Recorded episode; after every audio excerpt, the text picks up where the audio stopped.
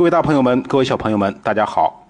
上节课呢，我们讲到，我们课题组教育研究成果指出啊，要想实现我们中小学生语文成绩的迅速突破、迅速提升，其实并不难，只要做到四件事情。那么哪四件事情呢？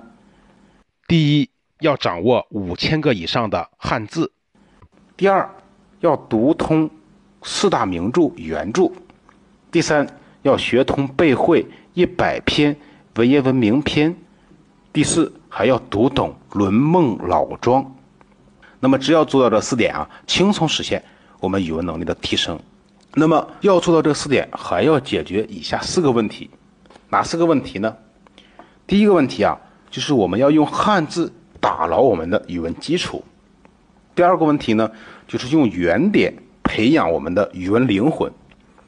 第三。要用古诗文来培养我们的写作水平。第四，还要拓展中国文化知识背景。那么这四点呢，也是我们语文学习的四大支柱，支撑起了我们语文学习的整座大厦，缺一不可。那么接下来呢，我们就看怎么样用汉字打牢我们的语文基础。我们说啊，汉字水平呢，决定了每个人的语文高度。那么在当前的小学阶段呢？课标要求小学生掌握两千五百字，中学阶段呢，课标要求中学生掌握三千五百字。那么，掌握三千五百字够不够呢？我们教学研究成果指出啊，是不够的。我们看为什么不够？在近几年的语文中高考考试说明中，都明文规定要考察名著阅读。那么，这《红楼梦》这一部名著啊，就有四千四百六十二个不重复的汉字。那么大家说，我们掌握三千五百字够不够啊？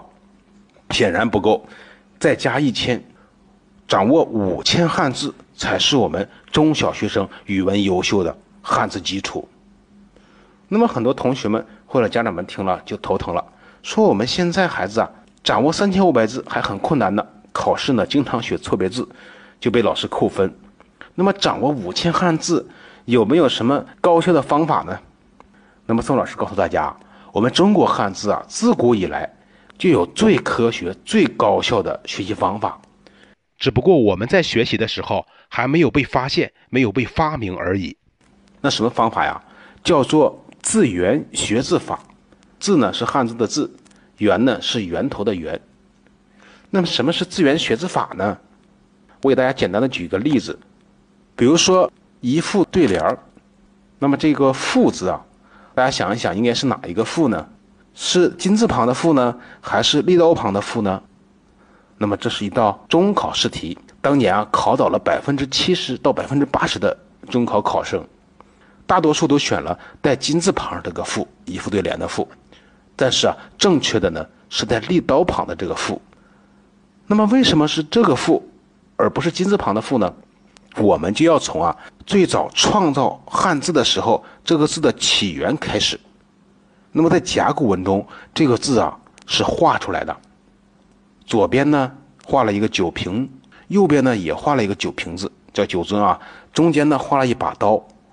那么一副酒樽一刀下去，一分为二，就表示左右对称、成双成对的事物。后来呢，因为这样书写太麻烦了，把右边的酒瓶啊给省略掉了，剩下一只酒瓶一把刀，仍然表示左右对称、成双成对的事物，就演变成了今天的这个一副对联的这个“副”字。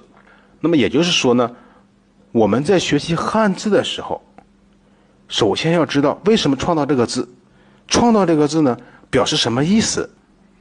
那么再问大家一个问题啊，在我们中国古代，我们祖先们是用什么方法创造汉字的呢？叫做象形造字法，也就是说啊，看到什么东西，先把它画下来，而且呢，画的很像，一般呢都是画在甲骨上，也就是我们所说的甲骨文。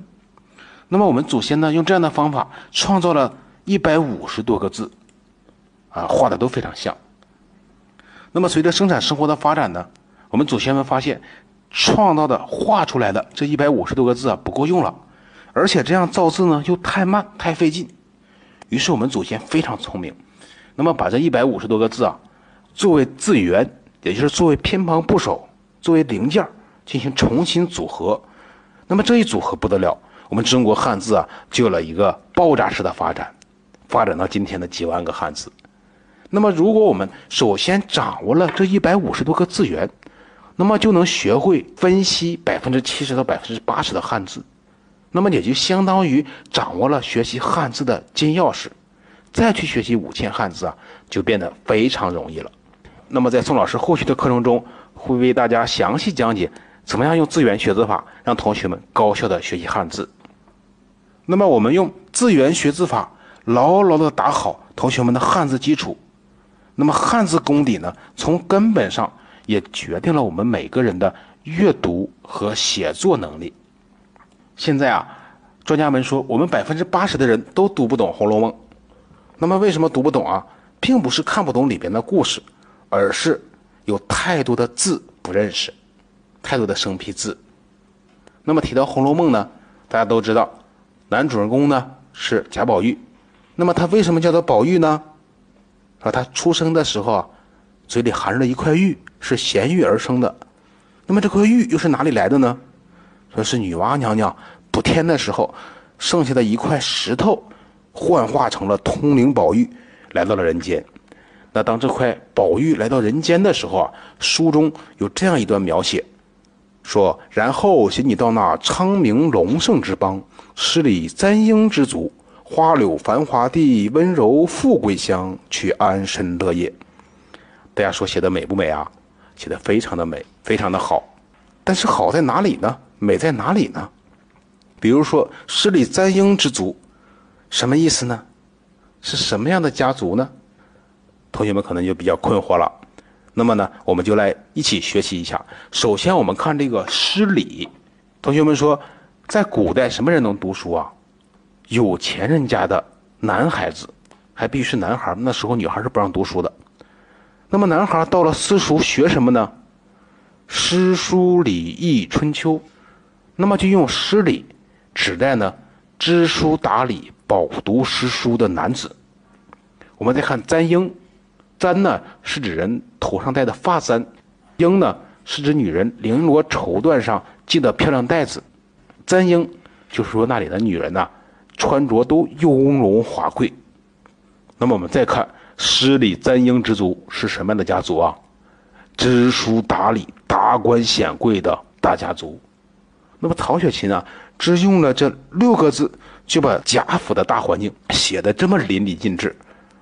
而你看宋老师啊，用白话文啰啰嗦嗦说了这么多，还没有说很清楚。那么这就是《红楼梦》的精妙之处啊。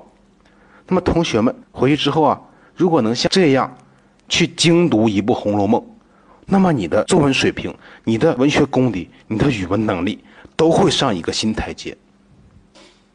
好，我们再看一看，我们汉字功底啊，从根本上也决定了我们每个人的写作能力。